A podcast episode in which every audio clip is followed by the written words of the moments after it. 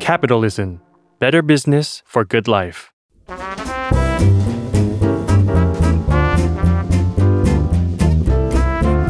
ปงนปตี ธุรกิจรอบครัว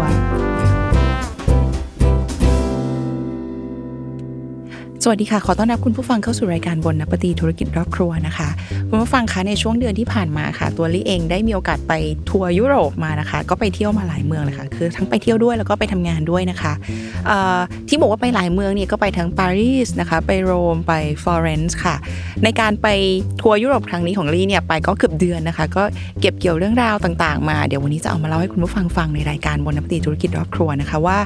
มีเรื่องราวอะไรที่เกี่ยวกับอาหารที่น่าสนใจในปารีสในโรมในอิตาลีแล้วก็ในฝรั่งเศสบ้างค่ะ เรามาเริ่มกันจากเรื่องนี้กันก่อนเลยนะคะ ก็คือเรื่องของ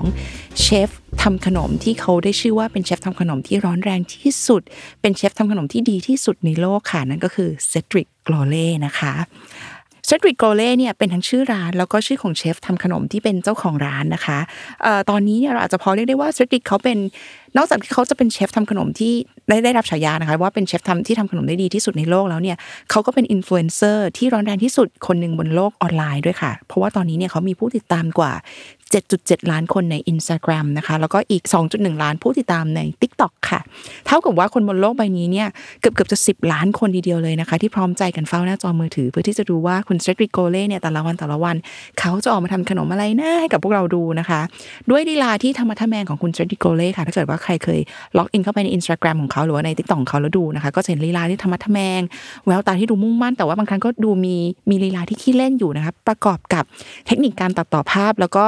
การใช้เสียงค่ะที่ฉับไวน่าสนใจของเขา แต่ละครั้งที่คุณ Cedric โพสต์คลิปทำขนมบนโลกออนไลน์เนี่ยไม่ว่าจะใน Instagram หรือว่าในบน Tik t o อกนะคะคนเรือนล้านเลยค่ะคือคนเป็นล้านคนเนี่ยก็จะแห่เข้าไปดูเชฟ Cedric Grolet ทำขนมนะคะ Cedric เองเขาก็เข้าใจดีถึงความทรงพลังของโซเชียลมีเดียค่ะเขาก็จะย้ำเตือนตัวเองอยู่เสมอๆนะคะว่าขนมที่เขาทำเนี่ยต้องทั้งดูน่ากินในโลกออนไลน์นะคะ แล้วก็อร่อยจริง ๆ เมื่อได้ชิมชิมในในโลกแห่งความเป็นจริงด้วยก็คือต้องทั้งอร่อยด้วยในโลกความเป็นจริง แล้วก็ทั้งดูน่ากินด้วยนะคะพอโลกออนไลน์ก็จะสามารถนำพาแฟนๆผู้รักขนมทั่วโลกเนี่ย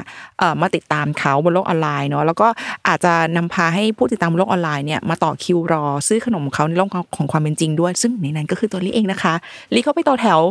รอเพื่อที่จะเข้าคิวเข้าร้านของคุณ Cedric Grolet ที่ปารีสเช่นกันค่ะ เขาบอกว่าโลกออนไลน์เนี่ยช่วยทลายกำแพง และข้อจำกัดทางภูมิศาสตร์ลง พลังของโซเชียลมีเดียอนุญาตให้คนทั้งโลกได้เห็นขนมของผม และได้มีปฏิสัมพันธ์กับผมโดยตรง แน่นอนว่ามันทำให้ผมมีลูกค้าเพิ่มมากขึ้น ผมต้องมั่นใจทุกครั้งว่าทุกอย่างที่ผมโพสต์ออกไปมันดูน่ากิน และมันก็ต้องอร่อยจริง ๆ ด้วยเหมือนกัน อันนี้ก็คือสิ่งที่คุณ Cedric Grolet เนี่ยเขาเคยให้สัมภาษณ์ไว้กับทาง Michelin Guide นะคะ แต่ละครั้งที่คุณเซตริกทำขนมเนี่ยไม่ว่าจะเป็นขนมปังจะเป็นขนมเค้กเป็นทาร์ตหรือว่าเป็นครัวซองเนี่ย ลีลาของคุณเชฟริกเนี่ยจริงๆเขามักจะเริ่มจากการที่ทำในพอชั่นใหญ่ ๆ อาจจะเป็นแบบแป้งโดก้อนใหญ่ ๆนะคะ แล้วก็ค่อยๆ ผ่าแป้งโดก้อนใหญ่นั้น ให้เล็กลงเล็กลงเรื่อยๆ เราก็จะได้เห็นส่วนผสมทุกสิ่งทุกอย่าง เราได้เห็นทุกขั้นตอนของการนวดของการผสมของการเทการวาดลวดลายต่างๆ บนขนมอย่างบรรจง และมีศิลปะของคุณเซตริโกเล่ตั้งแต่การเป็นแป้งก้อนโดใหญ่ๆ จนถึงที่เราเห็นตอนต้นคลิปนะคะ จนเป็นขนมที่มีขนาดพอดีคำแล้วก็รูปร่างสวยงามในท้ายคลิปค่ะการได้เห็นพัฒนาการของขนมหน้าตาแสนอร่อย ที่เราชอบกินจากที่มันเป็นเพียงแค่เอ่อก้อนแป้งหน้าตาธรรมดาธรรมดานะคะ สู่ขนมหน้าตาที่เราคุ้นเคยเนี่ยอาจจะเปรียบเสมือนกับการที่เราได้เห็นมองเห็นต้นไม้ที่เราค่อยๆ ปลูกค่ะคุณผู้ฟัง ค่อยๆ โตขึ้นเรื่อยๆ เป็นดอกไม้ที่ผลิงามสมบูรณ์ด้วยเวลานะคะเพียงเพียงแค่เวลาประมาณแบบไม่กี่นาที 3 นาทีเท่านั้นนะเนาะ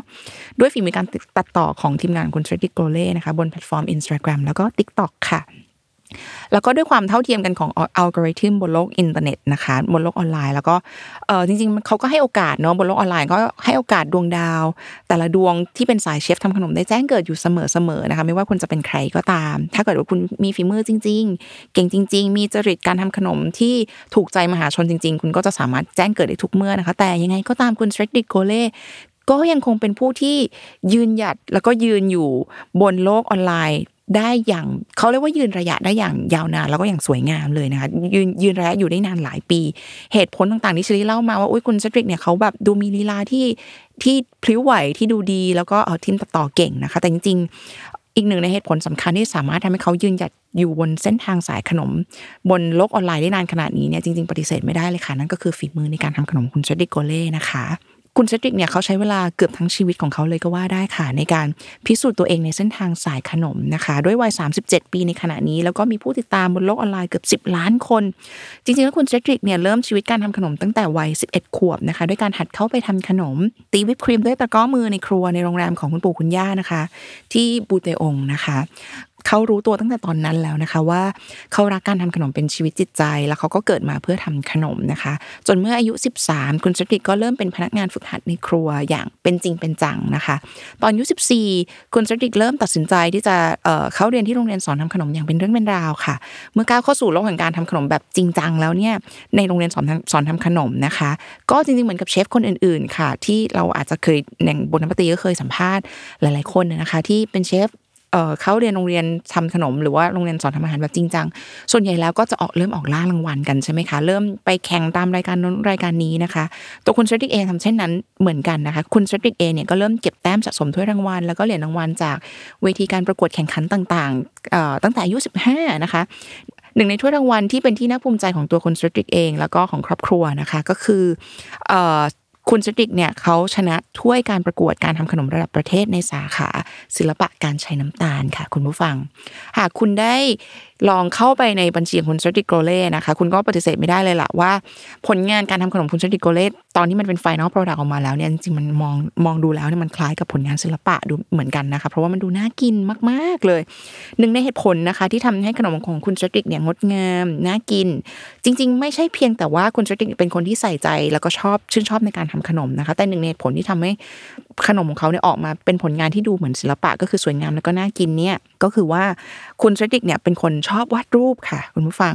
นอกเหนือจากคลาสทำขนมแล้ว คุณชติกเองยังลงเรียนวิชาทำศิลปะ เพิ่มเติมอีกนะคะ จนกระทั่งอายุ 21 ปีค่ะ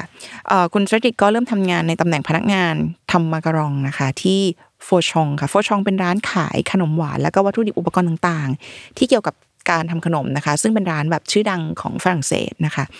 ที่นี่เนี่ยที่ที่ที่ตรงนี้ที่ที่ฟูชองเนี่ยก็เป็นที่ที่บ่มเพาะทักษะการทำขนม แล้วก็การทำงานของคุณสตริกนะคะให้เรียกว่าให้แหลมคมขึ้นไปอีกนะคะ คุณสตริกอยู่ที่ฟูชองอยู่ทั้งหมด 6 ปีนะคะ คุณผู้ฟังจากนั้น คุณสตริกก็ก้าวขึ้นไปเป็นหัวหน้าแผนก ทำขนมทั้งหมดของโรงแรมเลมอริสค่ะ ซึ่งโรงแรมเลมอริสเนี่ยเป็นเป็นโรงแรมที่มีห้องอาหารไฟดิเนิ่งสองดาวมิชลินอยู่ที่นี่นะคะ คุณ Cedric เองรับผิดชอบขนมทั้งหมดที่เสิร์ฟในบริเวณโรงแรมค่ะ ต้องนำทีมลูกน้องทั้งหมด 20 ชีวิตนะคะ เพื่อทำขนมให้กับส่วนต่างๆของโรงแรม โดยขนมของคุณ Cedric เนี่ยเสิร์ฟในมื้อเช้า มื้อสายมื้อสายที่เสิร์ฟในร้านอาหารนะคะ แล้วก็เสิร์ฟในห้องน้ำชาหรือว่าใน tea room ของโรงแรมด้วยค่ะ จากความคิดสร้างสรรค์ของคุณ Cedric ประกอบกับฝีมือในการทำขนมของคุณ Cedric นะคะ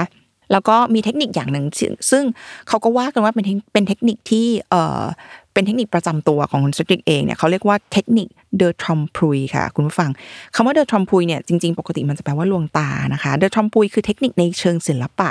ที่ทำให้ภาพหรือสิ่งใดก็ตามที่เป็น 2 มิติ แล้วมองดูแล้วเสมือนงาน มันจะมองดูแล้วเหมือนคือเป็น 2 มิตินะคะ แต่มองดูแล้วมันจะเหมือนงาน 3 มิติค่ะเขาเรียกเทคนิคนี้ว่าเดอทรอมพุยเนาะเทคนิคนี้ถูกนำไปใช้ในงานศิลปะทั้งในงานภาพวาดนะคะ ในงานวาดภาพนะ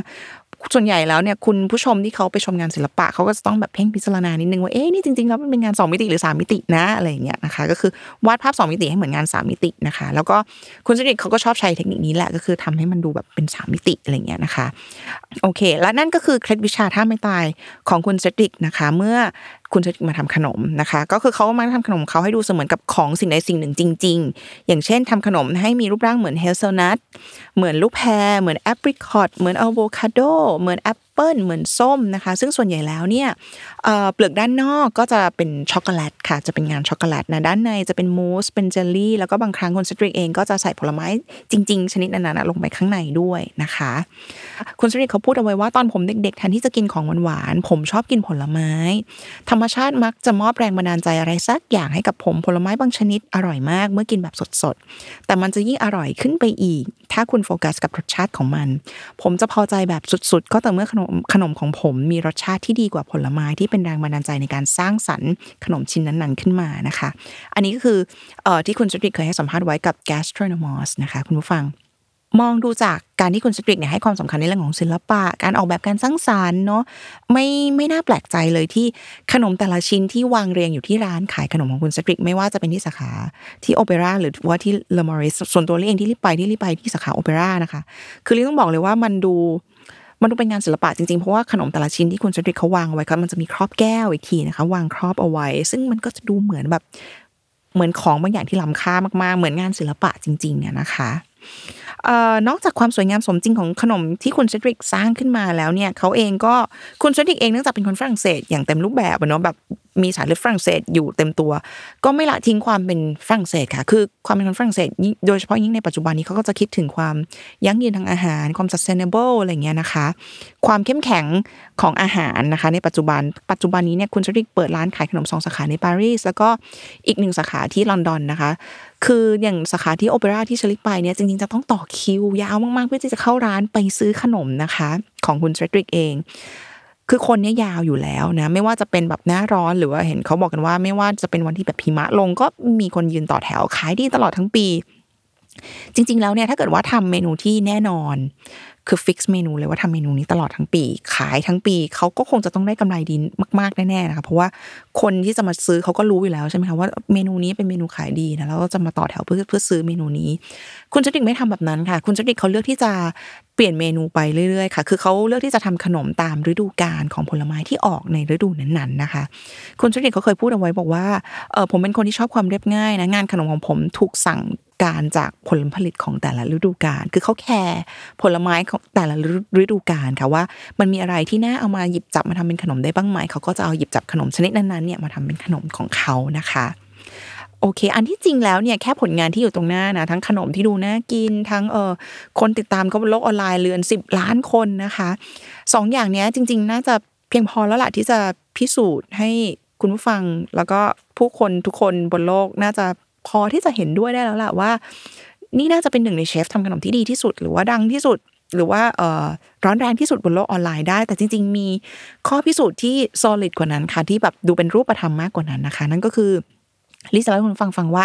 ในช่วงปี 2015 ถึง 2018 เนี่ยคุณเซดริกออกล่ารางวัลค่ะ คุณผู้ฟัง แล้วเขากวาดรางวัลมาเพียบเลยทางด้านสายขนมหวานนะคะ ตัวอย่างเช่น เขาได้รางวัล Best Chef Confitero of France นะคะปี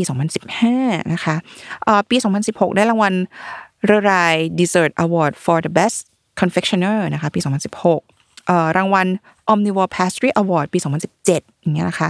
รางวัลเชฟที่ทำขนมได้ดีที่สุดในโลกหรือ Best Patisserie Chef in the World for Le Grand Table du Monde ในปี 2017เอ่อปี 2018 ก็ได้รางวัล Best Chef of Patisserie นะคะเป็นต้น ก็คือกวาดรางวัล ช่วงที่เขาออกแล้วรางวัลในปี 2015 ถึงปี 2018 กวาดมาทุก ปีนะคะ ได้รางวัลแบบ Best Patisserie คือเออเชฟทำขนมหวานที่ดีที่สุดในโลกมาแล้วนะคะ ปัจจุบันอย่างที่เชลี่บอกไปนะคุณ Cedric เปิดร้านขายขนม ที่ชื่อว่า Cedric Grolet เนี่ยมีสองสาขาในปารีสและอีกหนึ่งสาขาในลอนดอน ถ้าเกิดว่าวันไหนที่คุณผู้ฟังมีโอกาส แวะไปปารีสหรือไปลอนดอนก็อาจจะไปอุดหนุนคุณ Cedric Grolet ได้ แต่ว่าถ้าเกิดว่าคุณผู้ฟังยังไม่มีโอกาสที่จะไปปารีสหรือไปลอนดอนในเร็วๆนี้ เข้าไปติดตามเขาได้นะคะ ในบัญชีในอินสตาแกรมแล้วก็ TikTok ของคุณ Cedric Grolet ค่ะ ฝากติดตามรายการ Bon Appétit ธุรกิจรอบครัวไว้ด้วยนะคะ ก็จะ on air ทุกวันพฤหัสบดีทางทุกช่องทางของ Capital และ Salmon Podcast ค่ะสำหรับวันนี้ Bon Appétit ค่ะ